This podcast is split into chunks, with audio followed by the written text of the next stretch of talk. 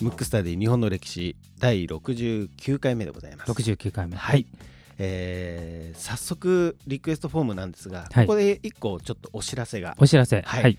あのこの番組ですねムックスタディ日本の歴史なんかイベントでもやろうやろうなんて言ってましたが、はい。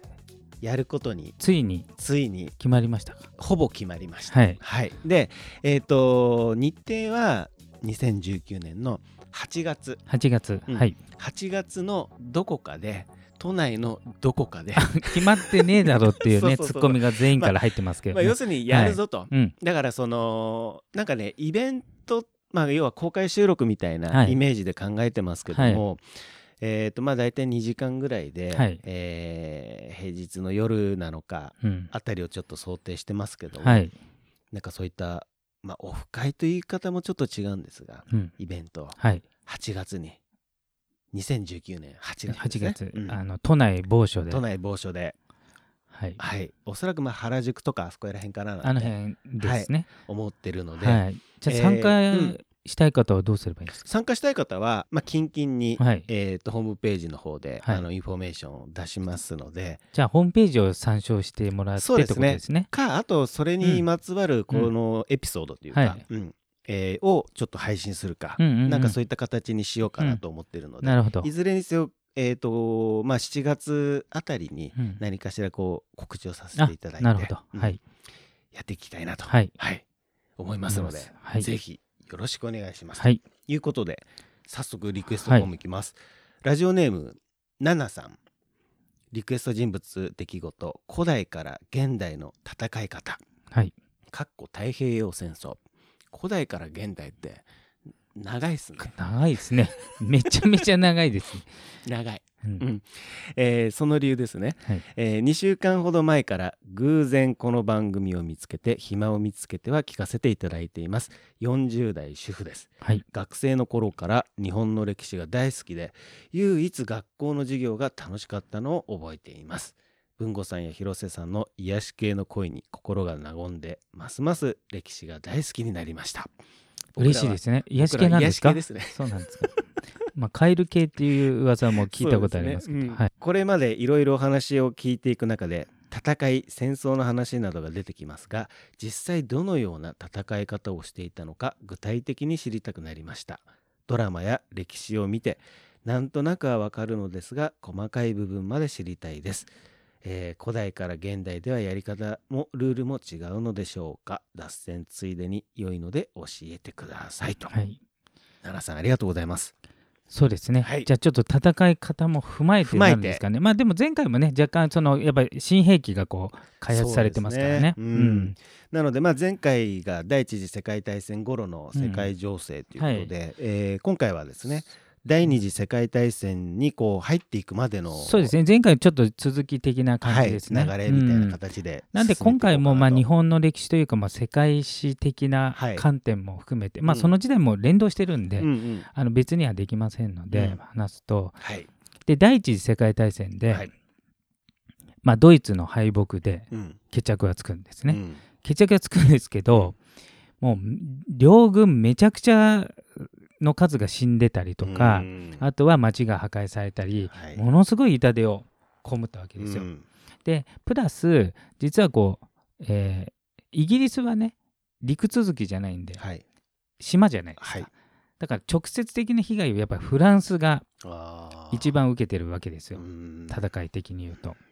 そうすると勝ったっていうことは、うん。フランス的にはちょっと弁償しろや。っていうか。ああなるほどね、うん。うんうん。いちょっとわゆる損害賠償的な前どうしてくれんんだ、うん。こらみたいな感じの展開が、まあ他の国よりもやっぱ強めに出る、うん。まあ他の国ももちろん出るんですけど、うん。た時にもうその前にあのドイツがプロイセンっていうね、はい。名前だった頃に、うん。その時もフランスはうん。戦ってて、うん。まあよく戦ってるんですけどね。ね。でその時はねプロイセン勝ったんですよ、うん。でフランスボコボコにされてるんで、うん。今回の世界大戦でフランスが勝ったんで、はい。それはもういろんな恨みつらみがあるから、うん。まあ領土もよこせと。お金もよこせと。いうことで、うん。もうはっきり言えばちょっと通常よりもかなり多めの賠償を求めたわけですよ。うん。名前で言うと多分聞いたことあるんですよ。ベルサイユ条約、はい聞いたことあるかもしれない。優雅な名前ね。いうかな、まあ、フランスで行われてね、うん。でその時にドイツうに、ん。まあ国の収入の2年分をよこせと。だからもうとんでもない ことを要求して。でドイツも負けたから、うん。まあじゃあそれで飲んだんだけど、うん。結局す自分たちも戦争して負けてるからうんもともとボロボロじゃない、うん。さらに損害賠償とうん。領土の15%かなもう取られて、結構持ってかれましたね。うん、だからボコボコのされた上にすごくなんつうのかな。あの賠償も多すぎて、うん。もう再起不能ぐらいになっちゃったわけですよ、うんうんうんうん。要するにちょっと追い込みすぎたわけですよ。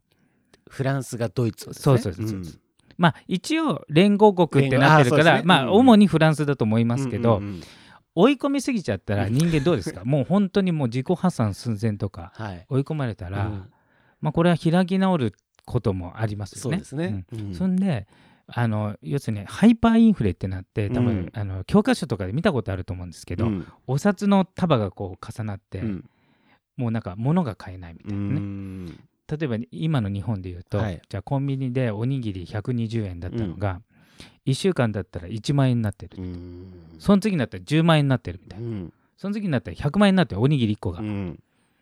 そしたらまずそのお金の価値がもう意味ないじゃないですか。うん。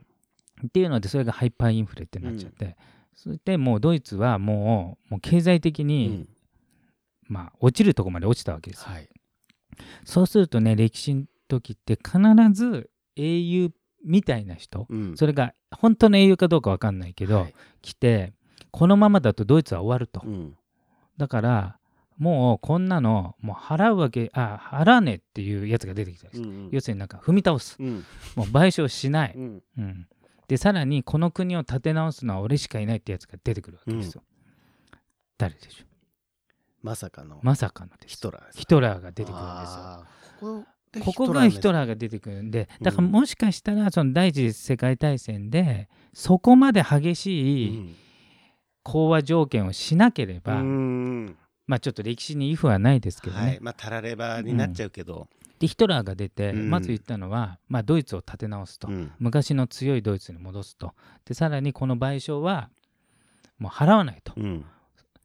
自国のためにその経済を使うと、うん。でさらに不景気なので景気が悪いと、まあ、日本でもそうですけど、うん。景気対策ってするじゃないですか、大体何します？仕事を作るわけ。仕事を作るだから公共投資とかですね、うんなんか道路を作ったりとか、はい。それでアウトバーン作ったり、うん。いろいろ国要するに仕事自体を作ったわけですよ。はい。そうすると、えー失業ししてる人たちが国が仕事を与えるから、うん。仕事もあり、うん。その稼いだお金はもう賠償として払わないから、うん。国がまあ回復してきたわけですよ、うんうんだからヒトラーってあの初期の頃は民衆が圧倒的支持を受けて出てきたわけですよ。彗星のように、うんほんで議会がえーっとヒトラーのちなみに政党は何ていうか知ってます？えヒトラーの生徒なん超有名ですよ。鍵十字の、かはい。それはパッと出てきましたね。うん。ナチスです。ああナチスだ。うん。はい。ナチスっていう政党を作ってうん。出てきて、だからあれはクーデターで出たわけじゃなくて選挙で勝って。でどんどんどんどん議会の勢力があった時に、うん。そっからちょっと強引にねちょっと脅したりとかも多分しながら、うんもうナチスが第一党になって、うん。でどんどんどんどん法律とかも変えて、うん。えっ、と日本は違いますけどね。日本は今って議員内閣制なんで、はい。内閣総理大臣じゃないですか、うん。でアメリカって大統領じゃないですか、でドイツって2つあったんですよ、うん。総理大臣もいて、うん。大統領もいる、うんうん。でドイツの場合は、えー、と大統領はちょっと名誉職的な感じで、えー、と総理大臣が力を握ってうんる感じなんですけど、なんとヒトラーは総理大臣と大統領を兼ねて総統って名前になったの。両方の権力を握って。でもうナチス以外認めないっていうことになって、うん。また出てきたわけですよ。うんうんた時に、ヨーロッパうはん。第一次世界大戦からまだに、えー、と20年かうん。経ってないのにドイツがまたうん。力を盛り返したと、うんまたあの大戦が始まってなってただドイツってあの第一次世界大戦もそうですけどめちゃくちゃ強いんですよ。うん。だからしばらくはあの戦わなかったんですよね、はい。だからそれがねちょっと良くなかったと思うんですよ、うんあのイギリスもフランスもうん。融和政策っていうのをやっちゃうんですよ、うん。うん。でいろんなちっちゃい国を併合してもうちょっとドイツの領土を拡大し始めたんだけど、うんイギリスとフランスはまだそこでまでヒトラーと戦う気はなかったんで、うん。融和政策っていうのをどんどんやっちゃって、うん。どんどんドイツがでかくなって、うん。これでやばいっていうことで第二次世界大戦が始まるっていう感じなんですよ。あーなる。ほど。まあ結局構図はなんか一緒ですね。一緒なの、うん。うん、だから結局ねドイドイツがねとてつもなく強くなるとうん いつもそうなると。周りが慌て出すね。慌て出すっていう感じ、うんへえそういう流れなんね。あとやっぱり追い込みすぎるとうん。良くないというと、うん。いうのが歴史のあれですね。まあうん。あの程よい逃げ道もそうそう用意しとかないとっていうことですね。そう。だから結局それがないからうん。前よりももっとモンスターが出てききちゃったというかね。相当なモンスターですよね。そう。でプラス、うんさらに、まあ、やっぱ技術技術革新はがさらに進んでるから、うん。いわゆる核兵器がはい。出てきた。ん。もともと核を開発してるのはドイツですから、うん。うん。ドイツってすごいですね。だからちょっとヨーロッパってうん。陸続きじゃないですか、はい。なのに国によってカラーがいろいろ違って、はい。あのざっくり言うと南の、えー、とイタリアとか、うん。スペインとかはちょっとラテンのうん。感じで、まあ、明るいというか緩いというか、うん。うん。陽気な感じですね。陽気な感じ。うん。でドイツとかちょっと寒いというか真ん中辺はなんかこうきっちりしてるみたいなうん。イメージで、うん。まあメルセデス・ベンツとかね。有名なそうですよ。高級車たちは結構ドイツ車が多いですもんね。でさらにヒトラーってそのなんていうの人心をこう掴むのがうまいっていうか人の心を掴むのがうまいっていうか、演説もうまいし、でそれを指南したっていうか側近でいた、えー、と初めてその政治うにん。そういう、なんていうのかな、まあ、プロパガンダっていうなちょっと有利になるようなうん。宣伝とか、はい。そういうのやったのがゲッペルスっていう人なんですうよ。ん。でゲッペルスがものすごく天才だったので、うん。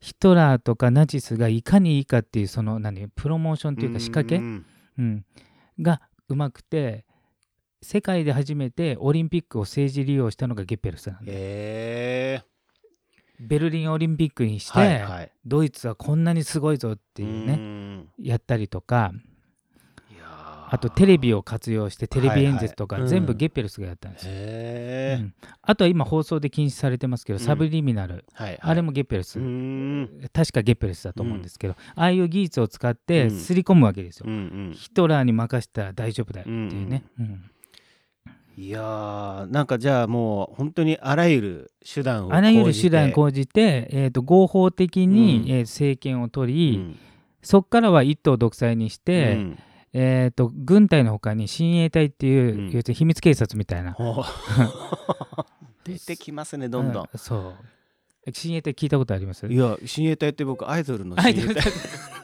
もそういう親衛隊だからあの公的な軍隊じゃなくて、まあうん。ひナチスの中の警察みたいなね、うん。それ親衛隊って言うんですよ、うん。ただ紛らわしいことに親衛隊の隊長はヒムラーって言うんですよ、ヒトラーじゃなくて。そう。この人も言うんですよそう。うんうん。だから意外と、うん。意外とって言ったら変ですけどヒトラーのキャラもそうだけど、うん。その周りのブレーンもすごくて、うん。いかに大衆に熱狂的支持を受けるかっていうのをうん。かなりやってるんですよ。いやーじゃあ本当にしっかりしやうんちゃんとしたもう脚本が出来上がってたような感じですね、うんうんこれこうしようっていうね、うんうん。そうなんですね、で彼自身も演説もうまいし、うん。見せ方うまいし、うん。うん。でうまく外側に敵を作って、うん。ドイツの危機を煽ってうん。団結してうん。いこうっていうね、でモンスターがし出来上がってそれで一気に一気に第二次世界大戦にこうそう。でしばらくそのモンスターが出来上がる過程で、うん。今までだったらイギリスとかフランスの周りの国も危ないから、うん。ちっちゃいうちに叩くのに、第一次世界大戦の傷跡が大きすぎてうん。融和政策を取っちゃったのね、うん。まあまあそこも戦うね。もう一回対戦になっちゃうの嫌だから、うん。ちょっとこう泳がしてたっていうかう、ん。あのヒトラーの思うがままに約束違反とかも全然こう見逃してたんで、うん。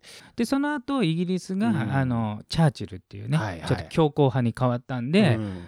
まあ対決すると、とかいろいろ国際情勢が、まあ、あまりにもドイツがまた強くなっちゃったんでうん。さすがにっていうことですね。でうん。ここで日本はどんな感じだったんあですか、ね、その時に日本はですね、ドイツがそういう台頭してきて、うん。新しい感じになったんで、うん。日本の国内でもこれイギリスじゃなくてドイツと組んだ方がいいんじゃないかっていう派が出てきたんかですよ。うんうんうん。今まで伝統的に日英同盟も結ばれてたし、えー、と新イギリス国だったわけですよ、日本は。うん。けどこれちょっとヨーロッパで席巻してるんで、うん。ヒトラーが。うん。で新しい概念っていうかね、うん。打ち出し方でどんどん成功してるから、うん。そっちの方がいいんじゃないかっていうね、うん。ところも出てきて最終的にはやっぱドイツと組んじゃったわああそっか、けです、うん、日本は選択的に言うと。それがある意味で悲劇のそうそう。三国同盟を結んじゃったんで、ヒトラーと。うん。うん。そこら辺は僕もちょっといろんな本大好きで読んでますから。そう。ん。うで最後は決定的うにん。アメリカを敵に回しちゃうと、ううんんいうところに行っちゃうんですよ。なるほどですね、またこの辺はねいろいろリクエストもあるんで個別個別に人かもしれないし、ね時代かもしれないんですけど、うん。またやっていこうかなと思います。なるほど、はい。まあ今回はまあ第68回と69回でね、はい。まあ第一次世界大戦からまあ第二次世はい界大戦の入るぐらいまで、入るぐらいまでですね、うんはい。お話ししていきましたけども、はい。えーぜひですね、あのーまたリクエストがはい。あればたくさんいただければなとは思います、今回のテーマは第二次世界大戦に行くまでの流れでした。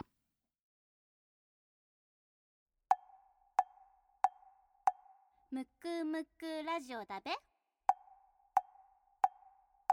むくむくラジオだべ。